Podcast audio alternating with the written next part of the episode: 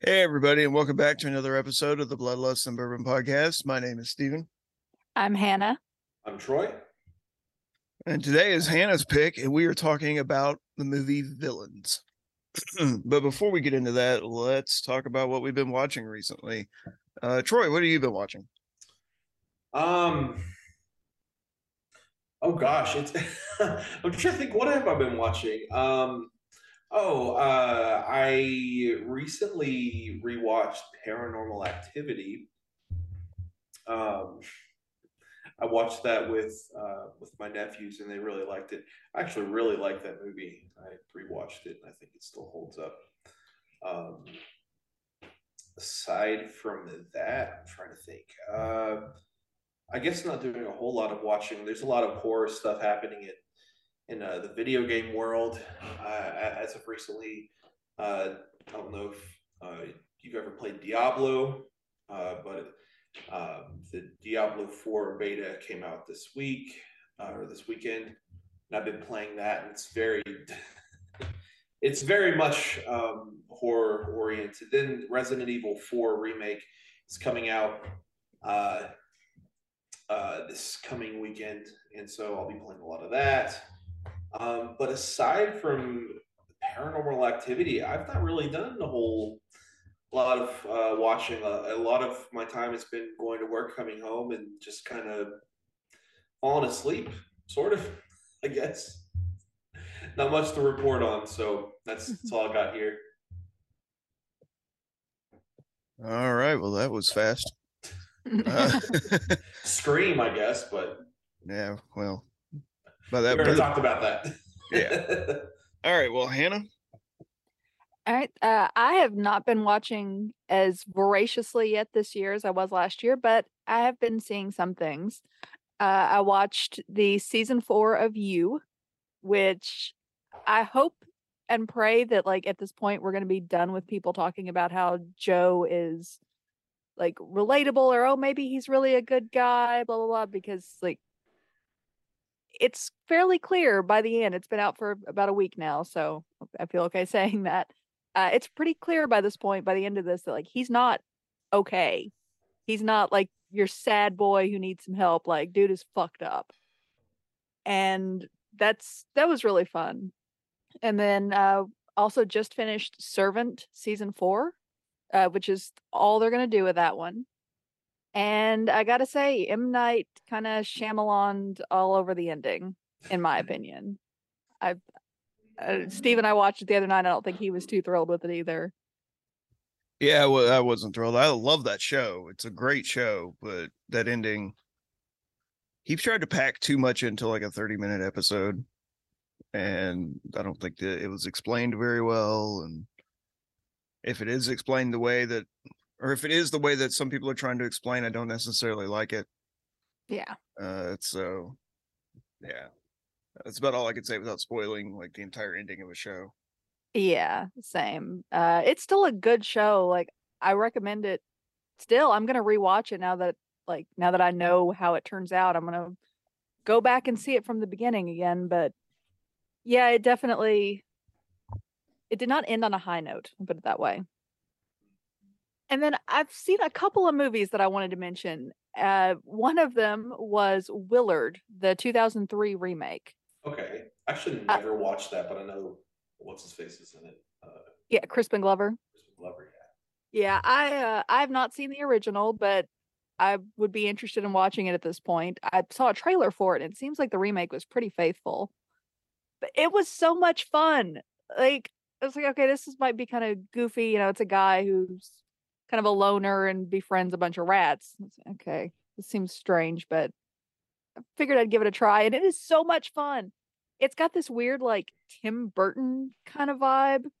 Like, it's definitely, I don't know if it's PG-13 or R, but it definitely is not something that I would say, like, a kid should watch. But it felt like all those, like, kind of dark fantasy movies that I liked when I was a kid, like Beetlejuice and Addams Family and stuff like that. It was so fun. And then I made Steve watch it the other night because I kept talking about it. He liked it too. Yeah, I did. Like I said, it reminded me of Mouse Hunt. Yeah. I love Mouse Hunt. I do too. We all three love Mouse Hunt. It's a great movie. But I mean, it just kind of reminded me of Mouse Hunt, but like the mice are on the side of the, you know, I don't know, the mice are on the side of the exterminator instead of just messing with them. Surprised they never remade the sequel to Willard. There was a sequel to the original movie called Ben. Yeah, we saw a trailer for it. Yeah, I've never seen any of these movies, but I love rats, so I should probably get on. You know, watching. There's a lot of rats in it, man. You should. Yeah, a lot. And it's directed by the same guy who directed the 2006 remake of Black Christmas. And I'll be honest, I despise that movie. It looks like it might be the same house that they shot Black Christmas in, but other than that, nothing about it is similar. Like, he really had to drop off in those 3 years in between Willard and. Pretty sure Bob Clark hated the Black Christmas remake from 2006. I think most people hate it. Yeah, not a fan. And then the other one that I know Steve wanted to mention too is Heathers. I had never seen it. I kept hearing that it's like Mean Girls but horror, and I don't hate Mean Girls, but I was too old when I first saw it, and like it doesn't really work for me, but it's fine. So I was always kind of skeptical about Heathers, but we watched it the other night, sort of on a whim. Mm-hmm. And it is so goddamn good. It's amazing. Fucking loved it. Heathers is great. Yeah, I was kind of in her boat. That's one that missed me. Just because I did watch Mean Girls when I was, I don't know, like 10, 12 years ago. And I just didn't really like it. I don't know. So I was like, I don't really want to watch anything that's like Mean Girls. But then we watched it and I was like, oh, this is way, way better. I really, really, really liked it. And I actually cannot wait to watch it again, honestly. Yeah, where he talks about his dead gay son. That's an iconic. That whole movie's fantastic. I was on the fence about it too whenever I first saw it, because I was like, this is just looks like a teen like high school movie from the 80s, and then you watch it and you're like, holy shit, this is kind of fucking dark and fucked up. It reminded me of Jawbreaker. I don't know if you've ever seen that one. Yeah, you can definitely draw a lot of similarities between them.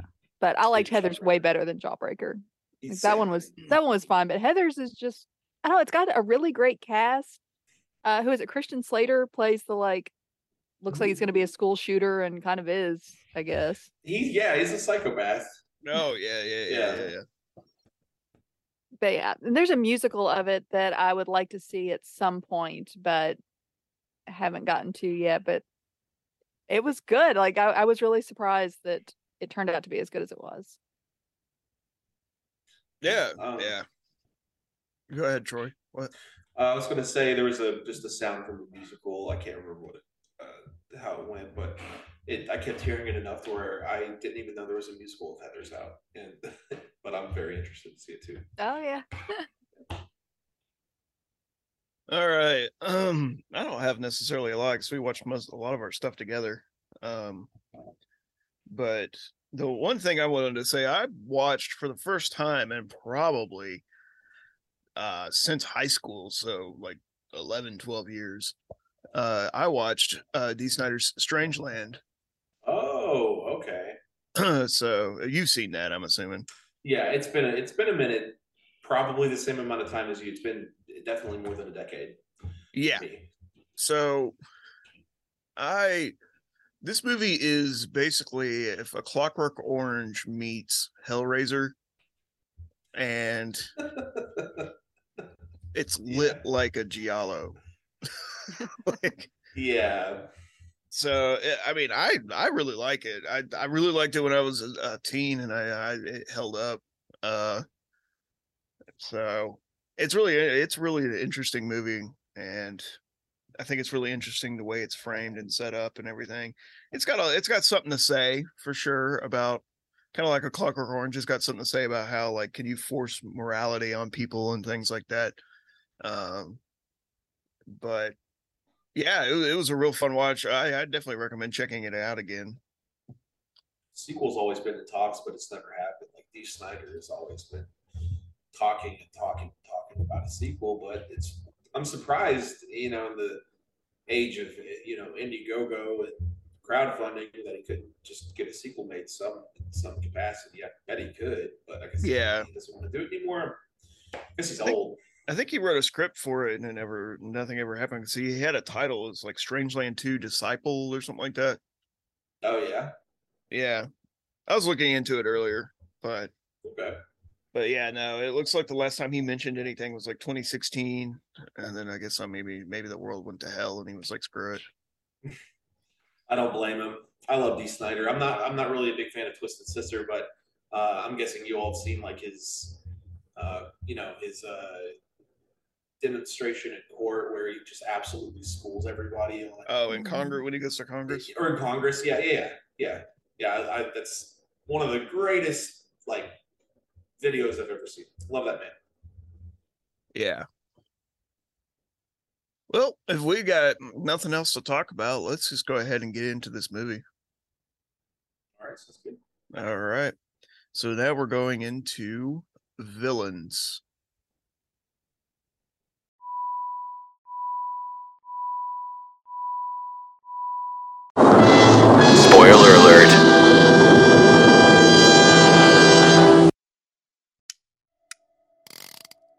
This is a hell of a predicament we found ourselves in. I used to be a salesman. I could read people. Now, I'd like to take a stab at selling you. Judging by the broke-down car and the sorry state of my front door, I'd say both of you are on the lam. Everybody get down! Next up, Florida! How'd I do? That was amazing. I feel like I might be able to read people just like that. I'm gonna try right now. Your clothes look expensive, and this is a pretty house. But you know what I think the most telling thing about you is? Come on, baby, there's nothing down here. It's the little girl you got chained up in the basement. We're taking her with us. All right, you're free.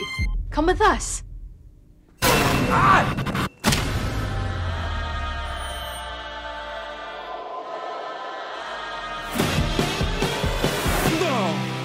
Sooner or later, someone's gonna come looking for you, too.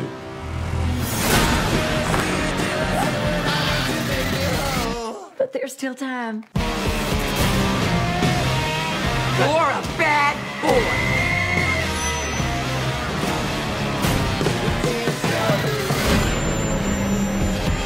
Oh, baby. Oh, I thought I lost you.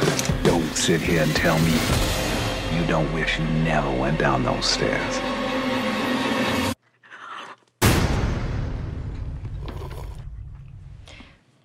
So are you guys gonna kill us, or?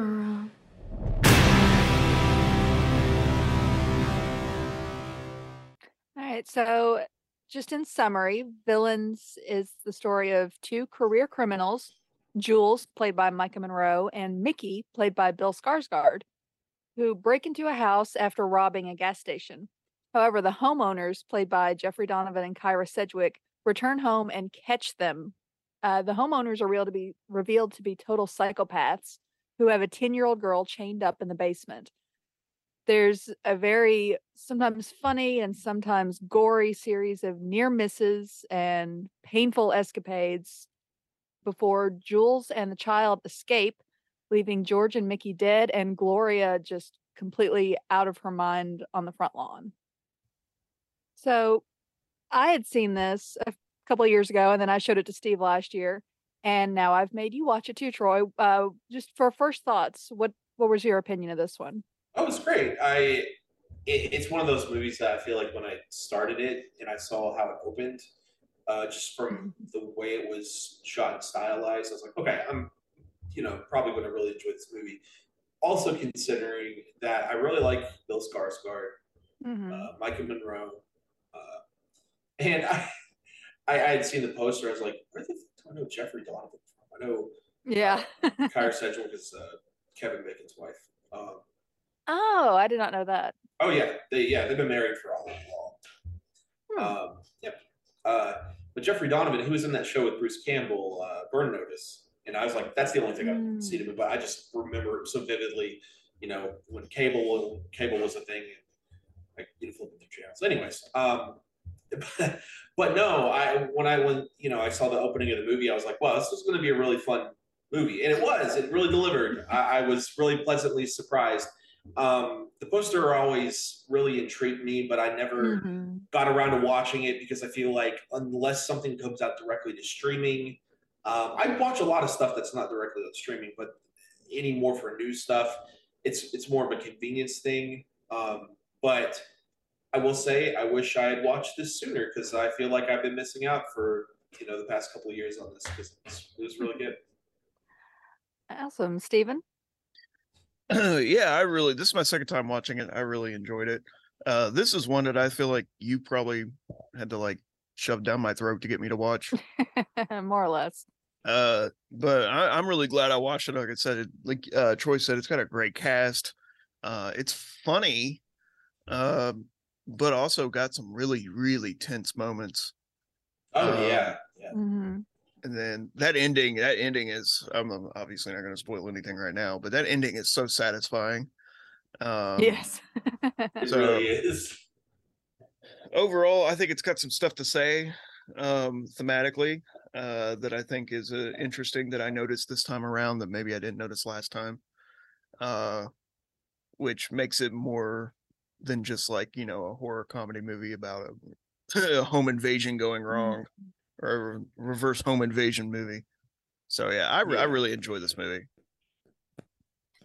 Yeah, I'm glad you both liked it because obviously this is something that I really, really like.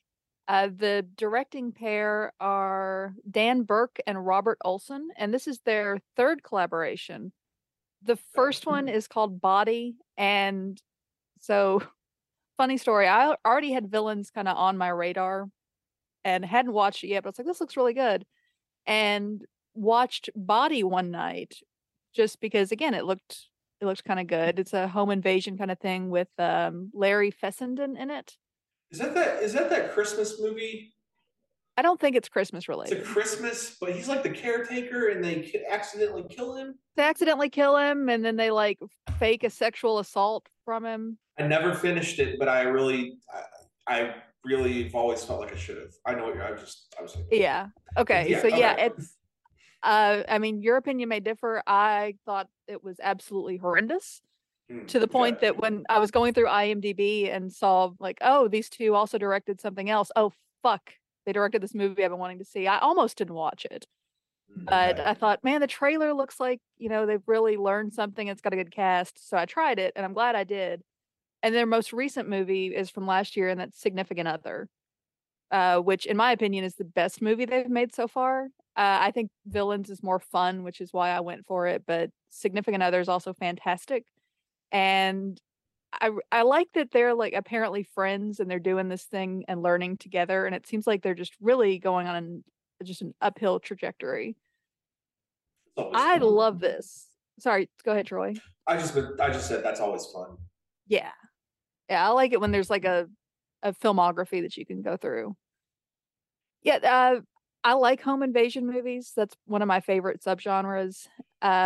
I really like the cast. Jeffrey Donovan, what I know him from is the Blair Witch sequel, The Book of Shadows. Oh, number 2, yeah. Yes, which is, I really, really like that movie. I think it's a lot of fun. And I don't think Jeffrey Donovan's like the greatest actor, but he's having so much fun in this. Oh, he did great in this. So, yeah, I think it's fun. And sometimes I tend to pick movies that are heavier. So this time I was like, let's pick something that's just silly and funny. And I think this fits the bill. Yeah, that's a great pick. All right. So this, like you all said, it starts off just sort of right in the middle. It doesn't bother to waste a bunch of time getting going. In the credits, Jules and Mickey are robbing a gas station wearing like, she's got on a horse head mask and he's got on a like a rubber chicken mask. They look ridiculous. And you can tell just from the very beginning that these people are not like the brightest crayons in the box. They're very bumbling, hold up. They're at a goddamn gas station, right? They're robbing a gas station. They get like a mile down the road and run out of gas. Oh, dear God, children. Fill the tank up first. Then rob. And so after their car breaks down, they stop at the nearest house, very Rocky Horror. It's a very large, very pretty house. And Jules wants to just break into it with like a crowbar, and Mickey wants to pick the lock because, quote, we're not barbarians. And that was not that funny in 2019, but after last year's Barbarian with Bill Skarsgård, that's very fucking funny. I didn't even connect that. That makes it so much funnier. A lot of this movie is really funny. Well, like, and the next thing that I have on my list that, yes, is indeed hilarious. They're in the house just kind of fucking around and decide to do some cocaine. And they lay it out on this like weird pebbled fake leather looking surface. And I have never done coke. Like, I'm too big of a wussy for it. But even I know you don't do it off something that's rough and porous. You do it off something slick and hard. And watching them just leave all these streaks of powder all over this like ottoman cracked me up. Yeah, they were doing that wrong. For sure.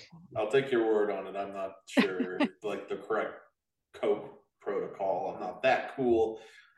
I've done some drugs, but not the really cool ones like that. So. Well, that's why you see people doing it off like mirrors and stuff, right? Like it's supposed to be something hard that the coke isn't going to just like soak into. It's like the same logic for like cutting boards and stuff, right? Coke and cutting boards have the, surfaces have the same logic. You don't want to like have a cutting board. Incidentally, I don't think you should use a cutting board for cocaine either. Probably not. I don't think it would work. Definitely not around like your family. But yeah, so these two bumbling idiots are stumbling around high in someone else's house. And they're looking for a gas can in the basement. And that's when the movie really takes a turn, because they find what you later find is her name, Sweetie Pie, who's a young nonverbal child chained to a post with a big manacle around her ankle. What did y'all think when it hit this point? I mean, it's obviously a turn that I didn't think was coming. I thought that they were just going to, invade and maybe like, I don't know, you kind of gave me a little bit of a synopsis, but you didn't give me this when I first watched it. So I expected like the two, the couple to be there somewhere, but I did not expect the kid. So that was definitely like a turn. It raises the stakes of everything in this house. So yeah, for me it was kind of a shock. I didn't expect it. So I think it was a good move in the story to kind of raise the stakes, like I was saying. For sure. I had I didn't really look into like any sort of synopsis. I just kind of read what the tagline on the poster said, something about, you know, two bad guys or two villains meet other two crazier people or something like that. Mm-hmm. The implication is that they broke into a house with people way worse than them. And I know you mentioned it was a home invasion movie, so I had thought basically they were just going to get trapped in this house, and it was going to be something along the lines of like People Under the Stairs. Mm-hmm. There's, you could draw a lot of parallels between this and People Under the Stairs and like base level capacity. But anyways, I thought it was just going to be like they get in this house and then they are just immediately confined and they can't leave. I thought that was just going to be what it was going to try. So I know I was definitely not expecting it to be this kid. But it definitely made it. It definitely made it a lot more high stakes, like Steve said. And I was definitely curious, you know, because I never think that anything is as straightforward as it probably is. So I was, you know, we'll get into it later, but I thought maybe she's there like as a weird trap thing, and maybe she's not even there as like as a prisoner. I mean, we'll like I said, we'll keep talking about it, but mm-hmm. I had some ideas, but it definitely gave a it gave a different feel to the movie than I was expecting to have. Also, I haven't looked this up, but I'm very curious. The masks that they used in the beginning of the movie, I think it's probably coincidental. There's a very, very popular, very extremely violent game called Hotline Miami, and in the game you go into various places wearing animal masks with crowbars and weapons and stuff, and it's lots of violence, lots of carnage, and I'm curious if that was you know, a nod to the game at all, because it's just such a big aspect of that game for your character to wear these animal masks that are very similar to that. But also I know those masks are kind of popular. I've seen like people wear those masks in funny ways. Mm-hmm. So probably not, but I thought about it. While we're on the beginning there with the animal masks, yeah, I had a couple notes about the beginning. First of all, there's a Star Wars reference in the beginning. She says, "I love you," and he says, "I know." I didn't catch that. And then later it reverses too. It reverses, just like Star Wars and Return of the Jedi. It reverses. And then also, I think he tells her to think of Florida to get in there to rob. And you could not get me to rob anything to go to Florida. Like, think of Florida, and I think of like Ron DeSantis and methed out alligators. Like, oh yeah. No. Think about getting away from Florida. Maybe I'll rob a gas station, but go to Florida? No. Well, it doesn't happen until later, but I will just go ahead and mention. So yeah, they're trying to get to Florida. That's their ultimate goal. And Mickey explains to Jules his business plan for when they get there, which involves them setting up a shop on the beach where they will go and collect the prettiest shells and skipping rocks and then sell them to other tourists. And it'll be a perfect business because they'll have no overhead because they're getting all of their stuff free. And it's what happens when they get too big. What happens when they get too big? Yeah. But it's so hilarious because, like, okay, so you're going to go around pick up stuff for free that's easily available. Why are people buying this from you instead of just going and picking up their own? Again, like, these are not bright people, but they're sweet. Like, there's something very cute about their interactions with each other. She keeps getting super horny and trying to like jump his bones every time he successfully does a bit of crime. They're clearly very in love, and it's a nice little romance too, I think, in like the weirdest way possible. Yeah, it's like a much more their heart isn't in it, Mickey Mallory Knox sort of thing, but they're not actually psychopath, I think. Right. Yeah. Yeah, I was wondering if he was named Mickey to draw that comparison to Mickey Mallory. I didn't even think about that, but that I wouldn't put it past if somebody confirmed that, you know, that would be surprising. So they found Sweetie Pie, and this is where it really does break down on gender lines here, because Jules seems to immediately have almost a maternal thing. She wants to help the child, and so she's not leaving without the little girl. And Mickey's like, fuck it, let's leave. Like, let's go. Let's call the cops. We got to get out of here. And I got to admit, I am 100% with Mickey on this one. Like, you don't know how long it's going to take to find a key or cut through something to get this girl out. You don't know where the parents are or whoever, if they're her parents or just whatever. You don't know when they're coming back. You don't know how long it's going to take you to get away. Like, fucking leave and then call the police. It drives me crazy. Yeah. I would not have tried to unlock that kid. Yeah, leave an anonymous tip to the cops or something. Like, or so, like tell somebody. I don't know if, like, they would have got there in time, like, and been able to release the kid. I don't know, because the kid's not necessarily, like, especially throughout most of the movie, the kid's not willing to work with them. So no, I don't know what they could have done. I don't know what the police either would have decided to do. They don't. They famously don't do anything, basically. And then I don't know if, especially if they were able to release her, like if the police would have been willing to do anything. So I think the best move on their part would just be like, we need to get the fuck out of here, leave an anonymous tip, and then that's the best we can do. Yeah. Obviously, they can't be like, hey, this is our names, because, you know, they know they're on the road. Yeah, they're kind of committing a lot of crimes. Yeah, yeah. Just a couple.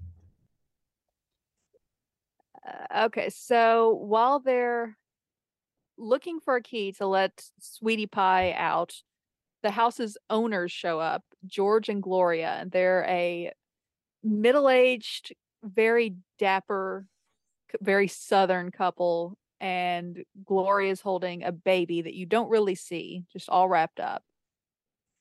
And it's, again, one of the funny bits of the movie where the comedy really comes out, because George and Gloria don't really seem to care that much. They're being held at gunpoint. George especially has this sort of like foghorn leghorn, all shucks, ain't this a pickle that we're in kind of thing. And they just sort of sit down and have a conversation where George tries to talk Mickey and Jules into leaving. And leaving the little girl and just walking away from the entire thing. Mickey does actually manage to negotiate that they're going to take Sweetie Pie with them. But when he unlocks her, she bites him because fuck kids. You can't even help a kid. And in that scuffle, George and Gloria are able to overpower Mickey and Jules. Chain up Jules in the basement near Sweetie Pie, and then tie Mickey to a bed upstairs. And this is one of the more uncomfortable scenes in this, I think, because it's played for laughs, but what we actually see is that Gloria is attempting to rape Mickey, and it's not a comfortable thing. Yeah, it's not comfortable at all, really. About Sweetie Pie, like, mm-hmm. I get that, like, yeah, I would be annoyed too if I tried to help this kid and she bit me. But also, like, this kid has been abused and gaslit. Oh, God, yeah. To the point of, like, I don't know who I would trust if I were that kid either. Yeah. So it's rough. But yeah, that scene where he's tied up, that's incredibly uncomfortable. So, yeah, I agree with that. You get from the dialogue that Gloria wants to have a baby, and George has agreed basically she can fuck Mickey and get pregnant by him and have his baby. But Mickey is, you know, doesn't get erect while this strange woman is climbing over him in lingerie that looks like it's from like the 1940s. So she's pissed off at him. Jules is still down in the basement, but she's starting to bond with sweetie pie. Again, we do really have sort of a maternal thing going on. At some point as well, you find out that, I think it's in this scene, you find out that Jules' parents abandoned her and her sister when she was little, and they lived on their own for days eating nothing but cereal before anybody found them. So you can sort of see why she's why she really does want to try to help this little girl, who is, yes, very pitiful. Like, she's, it's irritating, the whole biting thing, but yeah, it's implied that she's been chained down there for years. Yeah. So this is also the first time when you find out that, like, oh, that baby that Glorio's carrying, probably not a real baby, because she shows Mickey an old photo of herself. It looks like it's 20-30 years old, holding this newborn, and she says, oh, the baby's asleep in his crib. It's like, okay, well, that's not how time works. That's definitely not happening. Go ahead. Oh, no, go ahead. I lost my train of thought now. Let's see. It feels to me like there's a gap until the next day, but that doesn't actually make a lot of sense. So I'm not sure what it is. But at some point, while he's still tied to the bed, Mickey actually seduces Gloria with this whole weird, like, mommy thing. Like, so I'm ready to be a good boy, mommy. It's so gross. Again, yeah, super uncomfortable to watch. It's the weird side of Pornhub thing going on there. Yes. Yeah, it's very uncomfortable, but also I don't necessarily blame him for doing it, because it's the only way that he could probably think of getting out of there. Absolutely. So. And that's a scene you see a lot in movies where women are being held or captured or whatever by men. That whole fawning thing, where if you could convince them that you're actually into them and you're in love with them, maybe they untie you, and then maybe you can stab them or knock them down or whatever and get away. So I did like that it was the same sort of thing here, even though, yeah, that like, oh, I'm ready to be a good boy, mommy thing is just super, super gross to watch. Yeah, it was uncomfortable, but I also, yeah, I'm with you. I kind of liked seeing it, like, the roles reversed in that. So yeah, it was interesting, but incredibly uncomfortable. I think these two, like, these scenes here where he's in the bed are some of the most uncomfortable scenes in the movie. Yeah, for sure. Yeah, it's darker really than a lot of it, I think.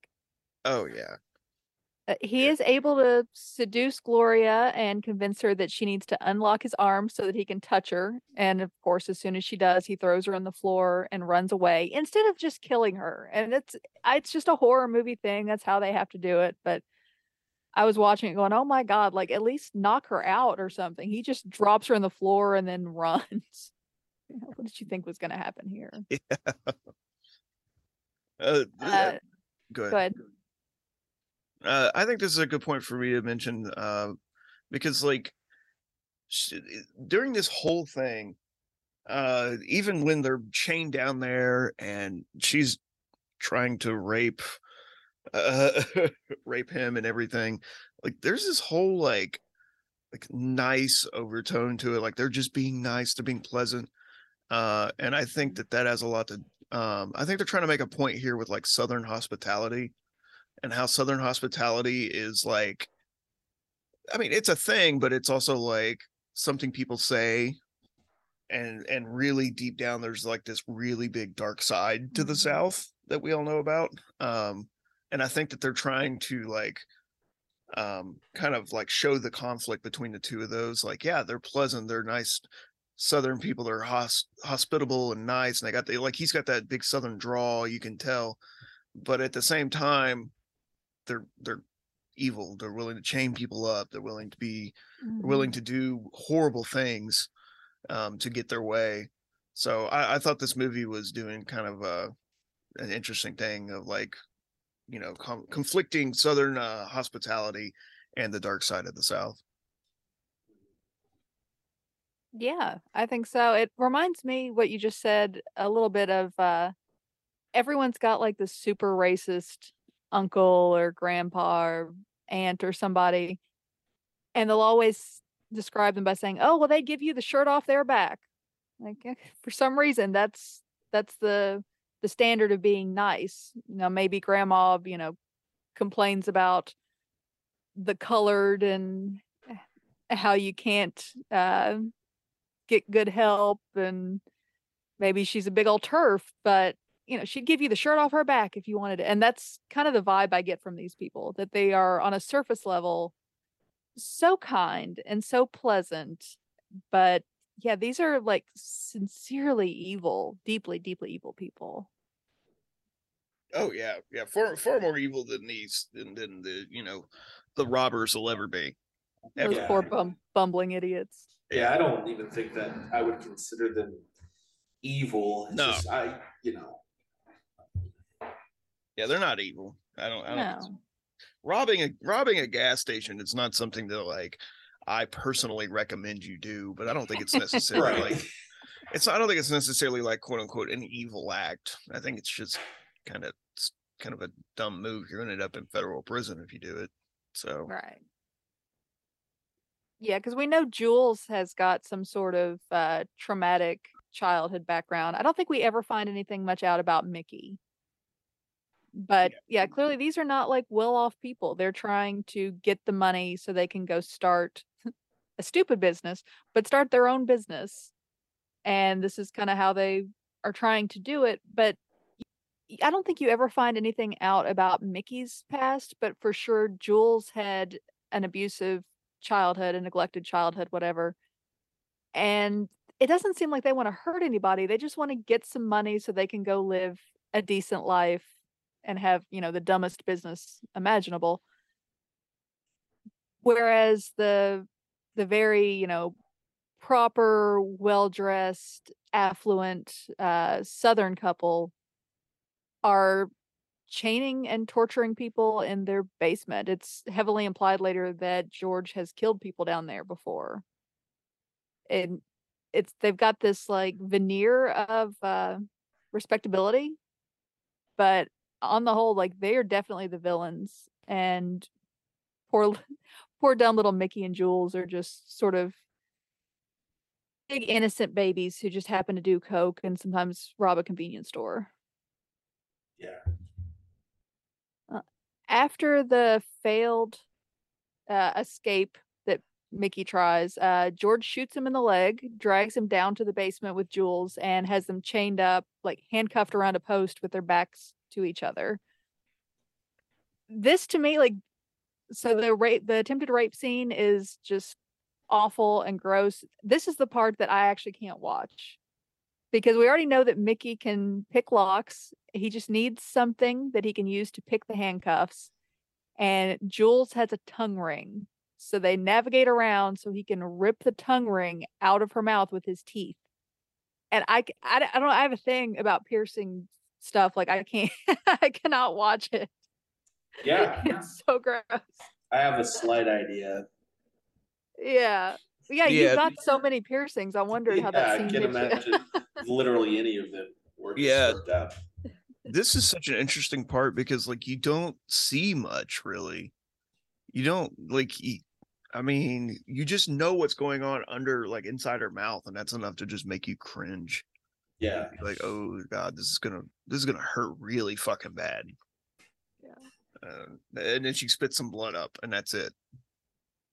So yeah, I think it's a really good and really well made scene. And it's really tense too. Like, it's hard to watch, and you think, oh God, I hope this at least works, which it does. He's able to pick her handcuffs and let her out, but then the ring breaks before she can get his loose. So she climbs the laundry chute up out of the basement in like this really funny, like, I don't know, Steve, what would you call that kind of shot? Like that, where it's like slicing down the middle of the chute. I don't, what do you, what, I don't, I know there's a term for it, but I don't know what it is. What do you mean? What she's what, like, you see her full body, like pushing her way up the chute. Oh, I mean, if it's from the perspective of the ceiling, it would be bird's eye, but I don't think that's what that is. I think it's, yeah. I think it's, I don't know what you would call it. It's, I mean, it's a wide shot. Like it's yeah. very open and wide, which kind of for some, so it's effective in a way that like you see a lot of space, but a lot of it is just black, which makes it seem more cramped than it would be if it was like well lit. I don't know what you would call that shot, because it's not like, it's not from the ceiling's perspective. It's no, it's almost like watching Pac-Man. Yes.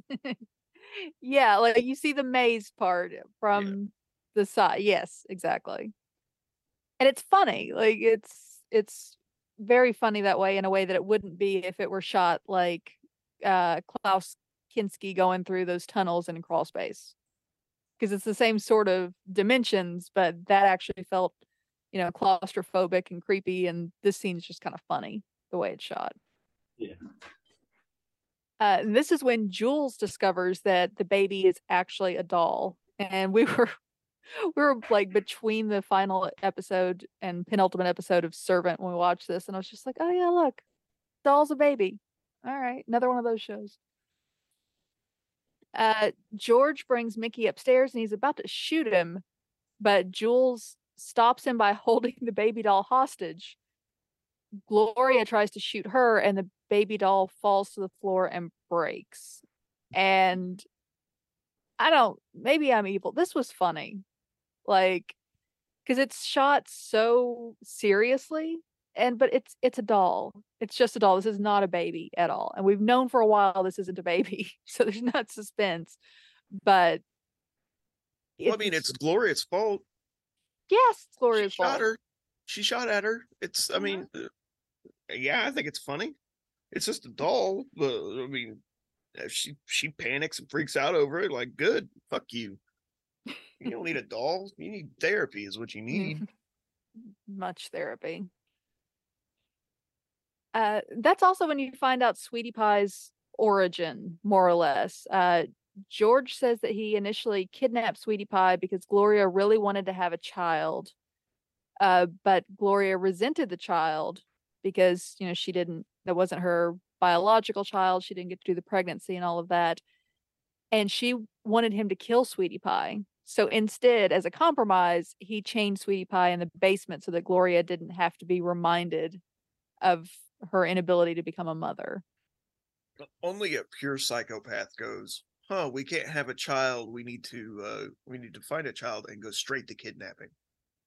Yeah, like instead of like adoption or foster care or something. Like it's just like, yeah, let's kidnap one, let's just pick one up off the street. Like it's a hell of a jump. Yep. And like, I'm not a person who deals with infertility. I've intentionally got myself sterilized because I don't want kids. But I think if I were like a person who struggled getting pregnant and watched this, I think that would be confronting, because these are not like normal, nice people who are trying to have a kid. Like, these are super evil people who are willing to commit all kinds of human rights violations so they can have a kid, whether it's kidnapping and torturing one or raping someone else to get pregnant. Like, there's just, this is not how you go about having a child. No, it is not. It is absolutely not. I do not recommend this is how you have a child. So George and Gloria duct tape Mickey and Jules to dining room chairs in front of this big meal and tell them basically, well, we're going to leave, and in a few days we'll call the police and they'll come find you and you'll go to jail for breaking and entering, but we'll be gone. I don't know if they were taking Sweetie Pie with them or not. I think they were. At that point, I think they were. Yeah. And again, Mickey and Jules, not being the brightest out there, like, oh, okay, cool, yeah. They start eating, and then it turns out that the food they're eating was laced with the pills from their big bag of drugs, and they've taken enough to overdose. While this is happening, a cop knocks on the door investigating the robbery and insists on coming in when he notices that the door jamb has been damaged from when Mickey broke into it earlier that day, day before, whenever it was. And this is another part that's actually really, really tense, because it's this very nice black cop, and, you know, cops in horror movies, black people in horror movies, you're like, ah, fuck, this guy's dead. He's super friendly and just wants to make sure that everything's okay. And the whole time, George is like, got his finger on the trigger right behind him. And you know that, you know, as soon as this cop figures out something is wrong, he is going to get killed. Oh, yeah. And then it doesn't. What did y'all think of this scene? If I'm being honest, that's one thing I was hoping would... Obviously, I'm not in the cop in this movie. I mean, okay, how do I want to put this? I'm very much like, you know, an A-cab kind of guy. Mm-hmm. I mean, I am. I don't like cops, but for this fictional police officer, right? Pretend he's a good guy. I didn't inherently want him to die. You know, I wasn't hoping that he, you know, would accidentally figure out what was happening and then end up getting shot. So when I think about that, I'm like, well, how would he be able to get away with it anyways? Like, if he did, it's not like they could just... Right. Unless they... Well, I guess they could say, well, no, the people who broke in the house did it. But I was hoping at the very least there would be... I was hoping for some sort of, maybe the police officer didn't die, but like after he had left, like came back to help. I was hoping he'd be utilized more. It was an extremely tense scene, and I feel like that's just on a personal note. I would have really enjoyed to see that for him to come back maybe to help. Even after he had left, and maybe he had like a lunch and just he leaves and then comes back. I don't know, but I feel like I wanted to see a little bit more of that guy. That's all. But that, you know, it's not like I don't think that it went in any sort of wrong direction. That's my only critique. Is I wish I saw more of the cop. Yeah. I liked the scene. I thought it was tense, mainly just because I agree. I thought he was doomed, especially when he got down to those stairs. I was like, oh yeah, he is absolutely screwed. But honestly, like, as villains, it was smart for them not to kill this cop, because I mean, that would have been it. Cops always radio back where they are, no matter where they are. And people would have figured it out, and it would have been the end of them if they would have succeeded in what they were doing now. It would have been the end. People would have figured it out. So I think it's a smart move not to kill them, though I did think that they were doomed. Yeah, I didn't think they were going to get out of it at all. No, yeah, because again, that's what horror movies do, right? You introduce a cop, especially a black cop, in a situation like this, they're going to find out and they're going to get killed. That's just what happens. To the point, there was a joke about it in Scream 4, where, of course, the black cop and Adam Brody, I think, was the other guy in that one. Yeah, he's the other cop. And they both get killed, because that's exactly what happens in these movies.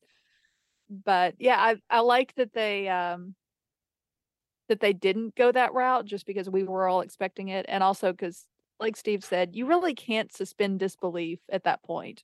Like, you would know at the very minimum, okay, these people have to pack up and they have to be gone really, really soon, because somebody is going to come looking for this guy. Yeah, yeah. So while the cops is there, while George has been dealing with him, Gloria had dragged Mickey and Jules from the dining room table into their gym area next door, like in a room next to it. And Jules is not all the way out. She manages to flop her way across the room to their bag of drugs, find some cocaine, and I guess reverse the drug overdose. Smelling salts, illegal smelling salts. I guess if they've taken a bunch of pain pills or something, it's going to slow their heart rate and everything down. Like, yeah, cocaine, I guess, would reverse that. I don't know, but it works. Yeah, I mean, same logic with Cocaine Bear, right? Yeah. Yes. Oh, or Cocaine Bear. Yes. And this is actually a plot point in Euphoria too. In one episode, Rue almost overdoses and then takes some cocaine to like fix it. So I would just recommend not doing the overdose to begin with. Like preferably don't, because this does not seem like it would be very easy to properly gauge the dose. She drags the cocaine back to Mickey, dumps some up his nose, and now they're both perfectly awake and alert, and her tongue doesn't bother her, and his leg doesn't seem to be slowing them down. You know, movie logic. They trick George and Gloria into a wild goose chase across the property and go down to the basement, get Sweetie Pie. It is kind of cute. Mickey has to apologize to her for some of the stuff he said in front of her about her earlier. And they get in the car and get ready to leave. Simultaneously, George and Gloria have decided that, like, this is all too much trouble. They don't want this. They only care about each other. So they're going to kill Sweetie Pie and leave town and just start new somewhere else. So other than, the killing, they're kind of going for what Mickey and Jules were doing to begin with, right? Like, we're just going to start a new life. We're going to go. Maybe they're going to go to Florida and start a really bad shell business. Who knows? And then we get to my, like, the one thing about this movie where I'm like, ooh, fuck you, this is so stupid. Why did you do this? When Mickey, Jules, and Sweetie Pie are all in the car about to leave the garage, George is standing in front of them with a gun. And Mickey tells the other two, like, duck, and he floors it and manages to run George over. But of course, he gets shot in the chest a couple times in the process. And every time I watch this, I'm like, how the fuck, why do you not know how to duck? Yeah, that's what I said. Why didn't he duck too? You could duck and still put your foot on the gas. Yeah, like, you don't have to steer. You're just going straight ahead. Yeah. It's he did not need to die, because he dies of it. It's very sad and pitiful, actually, because he's a criminal, but he's not like a bad person. Right. God damn, you could have lived. Yeah, he just did a kind of a stupid thing, like, by robbing a gas station. And I mean, it implies they've done it a few times, but, like, besides aiming a gun at someone's head, like, that's I don't know. Robbing, I don't think, is like such a horrible crime that you could call someone like a horrible person or evil or something. So, like, robbing a corporation, especially. Oh, I mean, you can go. Look, I mean, go shoplift from Walmart. I don't care. Go steal from Walmart. That's fine with me, as long as you're not hurting the workers. I don't care. Yeah. But yeah, he could have definitely ducked and hit the gas. I think that the story just needed him to sacrifice himself. Yeah, I think so. For some sort of redemption. I don't think he necessarily needed redemption. I mean, how many, like, movies do we have where they're like bandits, like the movie Bandits, like bank robbers, where they like, get away with it, and you're just kind of like, okay, all they did was, like, rob banks. They right, cool, and, like, yeah, have your happy ending, and, wherever, I don't care. In your thruple. Yeah. Like, they could have had their happy ending. I don't necessarily think he needed to die in the story, even. For it to work. Yeah. Yeah, I agree. This is, though, so that's really frustrating, but then you get one of the best moments of the movie, because when Jules gets out of the car afterwards, she discovers, Mickey's dead, George is horribly mutilated across his face, but is still alive, and he starts to strangle Jules. Sweetie Pie picks up his gun, and there's this great tense moment where he kind of is backed off and holding his hands up and trying to bribe the kid with some ice cream just to not shoot him. Like, oh yeah, daddy's been bad, ain't he? Well, you want some ice cream? Oh dear God. Like, everything about him is horrible. He's covered in blood and scabs and everything. Absolutely horrific looking. Well, this poor child that he's had kidnapped and locked up for who knows how many years, sitting there holding the gun on him. And she fucking does it. And I love Sweetie Pie for that. She's redeemed from biting Bill Skarsgård earlier. Like, go Sweetie Pie. What did y'all think of this scene? I mean, I love it. I think that that's the best way that this movie could go, is to have Sweetie Pie kill them. It's also like, I mean, it's her redemption, quote unquote, but it's also like she doesn't need redemption. It's her revenge on what they've done. Yeah, I maintain that, like, yeah, this does frame it up to where, like, you know, she does kind of redeem herself from, like, biting him, but she also doesn't know what's going on down there. And if anyone deserved to put a bullet through this guy's head, it was her. Which gets to one of my favorite shots in the whole movie, which is when you see the hole. It's like a close-up of the hole in his head. Oh yeah. You look through and you see her standing there, and I'm like, yeah, perfect right there. It's such a great shot, and it shows exactly what we needed. She needed her revenge. And it also gives a reason for Mickey to die. Like, he didn't die for no fucking reason now, right? Like, quote unquote. So yeah, I really like it. Yeah, same. You said a lot about that I was going to say too. I shot the hole in his head.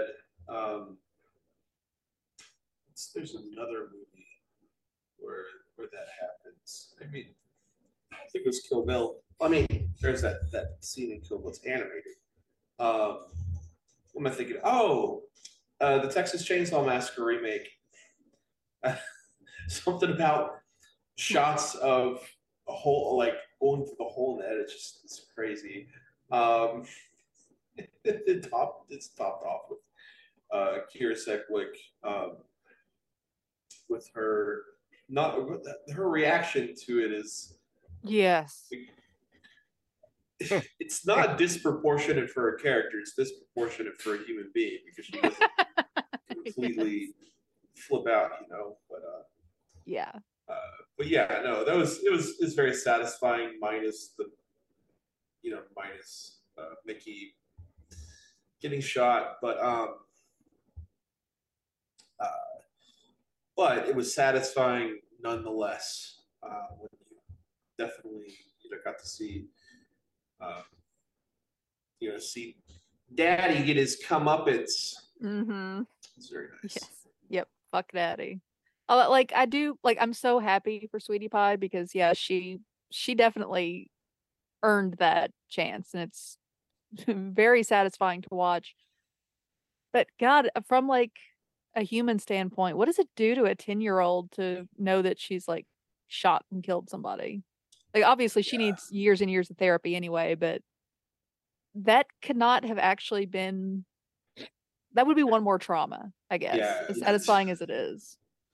I'd say it's pretty... pretty traumatizing. I mean, also... Go ahead. Like you said, she already needs therapy, and then she's going to be struggling with just this act in reality. Because she's probably still got a lot of like the gaslighting thoughts that that he did to her, so it's she's gonna struggle with that just there. So I mean, it's a quote unquote happy ending, but it's not really like like a good thing that this happened. And this is when Sweetie Pie finally gets to speak for the first time, because she's been nonverbal the entire movie. And at this point, she looks at Jules and says, I want to go with you. And they leave. Gloria comes out, finds George lying there dead. And it's like she doesn't realize that he's dead, because she's all packed, got her little hat on and her coat. She looks very, very put together. and she's ready for them to leave, to go start their new life somewhere, and just sort of sits down next to him and is trying to get him to get up and leave with her. I don't think she even realizes that he's dead. Like Troy said, it's not the reaction a human being would have. Yeah. She's clearly lost it completely. Just completely gone at this point. That's the only way you can explain her reaction, or that she's just, it's her way of coping. Which, I mean, honestly, you want my opinion? I would have put a bullet in her head and just been done with it. I would have just been like, you need to die too, because you're going to go do this to someone else, more than likely. Mm-hmm. And you clearly show that you could do this to other people. So you either call the police, which at this point you're going to be put in a cell yourself, or you shoot her and spare anybody else down the road. Yeah. From this. I don't know how you all feel about that, but that's how I feel. Yeah. I was team shoot her. Yeah, me too. She's completely insane. She's at the very least an attempted rapist. She's also a kidnapper, and God knows what else she's done along the years. Kill her. Because Jules and Sweetie Pie set off hitchhiking, and there's a shot where you see a vehicle coming up the road behind them. And the first time I watched this, I was like, fuck, that's Gloria. She's going to try to run them over or something. And it's not. I guess she never gets up out of the yard. But yeah, no, you don't. You double tap. You always kill the villains. You don't just leave them because they're insane. Yeah. And then over the very end, you get kind of home movie footage, which is something that we got towards the beginning a couple times, sprinkled throughout. But this time it's of Jules and Sweetie Pie on a beach in Florida, wearing little matching bathing suits and playing around in the sand, and that they've opened a shack called Mickey's Shell Shop, where I can't imagine they're getting much in the way of sales, but it looks like they're very happy. And I'm very happy for them. Yeah. Hopefully it's not a failed business like I think it's going to be, but it's a happy ending for sure.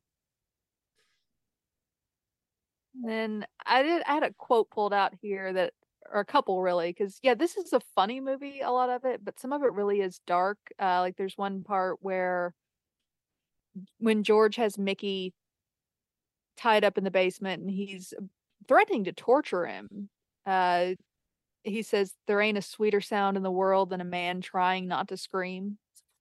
That's I don't like that. And he does the whole they breathe hard through their nose. He starts mimicking it. It's very Buffalo Bill almost, where he pretends to cry.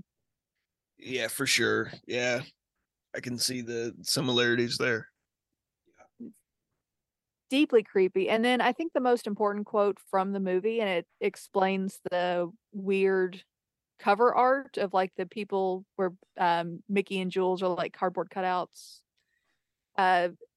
Gloria says that years ago, George, when they're first getting together, he told her, "The two of us are all that's real in the whole world. Everything else is just cardboard cutouts and playthings." Which explains exactly why these pair act the way they do. They are, psychopaths? What is it where they think they're the only real thing in the world? I don't think that's a psychopath, but I know it's not a sociopath. Not a sociopath. Yeah, a sociopath is someone who understands stuff like that. Like, people are real, they just don't care. Yeah. They just don't care about any of that. It's I don't know what that would be called. It's a deeply disturbing quote. I think it's the best quote of the whole movie. Yeah. But yeah, it's deeply disturbing, whatever it is going on in their head. So yeah. I think that might even explain why Gloria doesn't notice that George is dead. She's only paying attention to him. He's real to her. Nothing else that's happened or is going on is really real. So she's already kind of living in an imaginary world. In her world, he's he's just taking a nap or something. He's about to get up and leave with her. Yeah. I don't know what's going on. Like, I think she's just fully lost it at that point. Yeah. Yeah. So, yeah. That said, I think all around the best thing to do would have just been shooting her. But yep. I mean, leaving her alive though did kind of set up a sequel, which we never got. But I don't know if they ever had plans for it or anything, but it does kind of set up a sequel, and it's like all the men died, yeah, and all the women survived. So I don't know if that was like a purposeful thing done there, yeah, too. So I imagine that it was, because even the person who picks them up when they're hitchhiking is an older woman. And, you know, we know that Jules grew up with her and her sister who were abandoned by their parents. So it's almost like she now has another little girl with her to take care of, the way, yeah, nobody took care of her. It is sweet. I think it's touching, and it's very odd to me because, yeah, like they are apparently career criminals and dumber than bricks, but they are so cute together, and you just want things to work out for them. And obviously that it's a horror movie, that can't happen, but it always surprises me a little how touching it is at the end, like where she's, yeah, got that dumb thing that they call a car wash, where she will straddle him and run her hair back and forth over his face.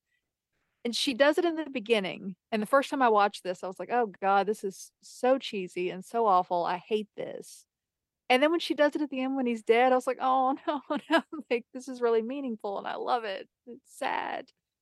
And I think it's a sign of a good movie that this can kind of take this pair and make you really care about them.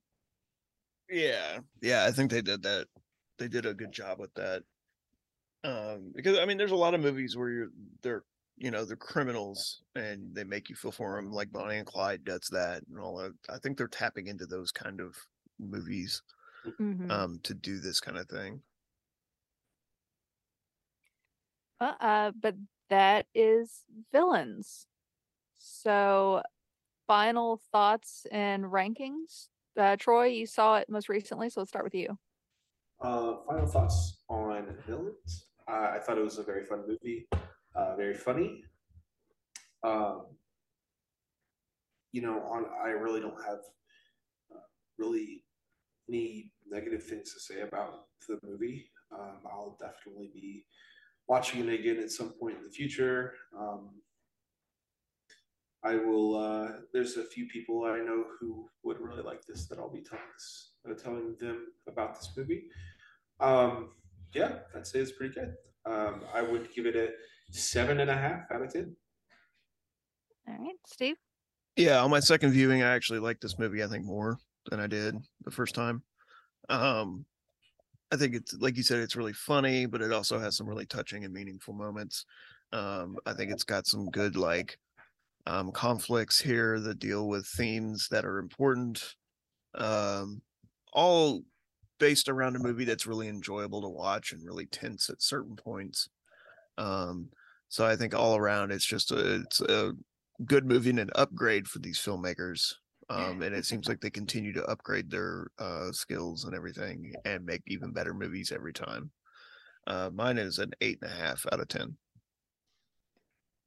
All right. Yeah. I'm so glad that this is one that we all were able to enjoy together. I love it. Every time I'm with Steve, I think I liked it better this time than I did last time. I couldn't believe how fast it went, because it's only 1.5 hours long. And at one point we had to go to the bathroom, we paused it, and I was like, shit, it's been 1 hour and 15 minutes already. Like it feels like it's been a lot less, because it's so entertaining. And while it's not realistic in any way, you do get a sense that the love between the two main characters, that is realistic and touching. And I like that. Even though most of this seems very fantastical, it does give you characters that you can root for and feel for, and I like that a lot. And everybody in it did a good job, I think. Kyra Sedgwick and Jeffrey Donovan are both super over the top, but it works for their characters. And obviously Micah Monroe and Bill Skarsgård are both well-known in horror movies and both really good actors. So I will say Significant Other, I think, is better than this. It's a different subgenre. And it does not have the comedy aspect to it, but it's so, so good. So I'd highly recommend that. But this one is something I'm happy to watch whenever. I really like it. It's also an 8.5 out of 10 for me. And I think we're all higher than IMDb. I've got it pulled up here. Yeah. Let's see. Yeah, I think it's like a 6.2 or something. Exactly, 6.2. Well, I pulled that out of my ass. Yeah. Rotten Tomato rated it pretty high. Did they? Yeah. Rotten Tomatoes is like at 80-something%. Oh, cool. Yeah. Yeah. So we're all kind of similar on that one. Huh. All right.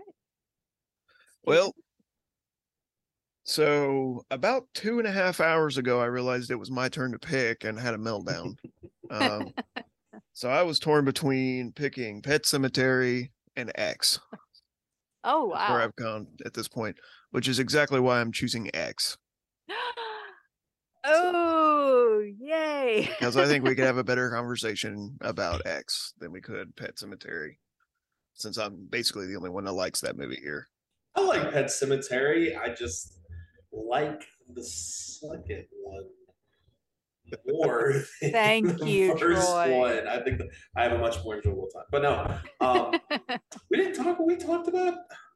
I guess we've just talked about X in passing. We bring it up all the time, but I guess we've not had a dedicated episode to it. That's fantastic. Especially with Maxine coming out, I think it's time for us to start deep diving into this trilogy, because like I said on my Facebook post, I think that this has the possibility of being one of the greatest horror trilogies ever made, if Maxine is really good, which I expect it to be.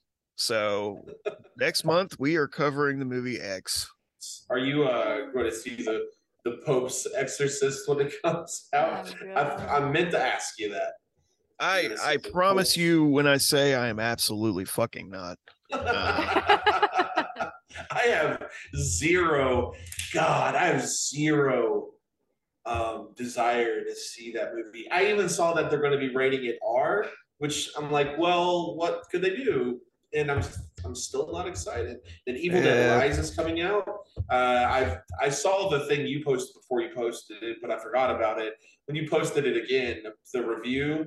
It beats you off. You off. Yeah. What were they trying to say? I don't know. I hope that's what they were trying to say. I mildly concerned if they somehow spontaneously ejaculated during this movie, but I mean, what sense the D-box seats from Cinemark?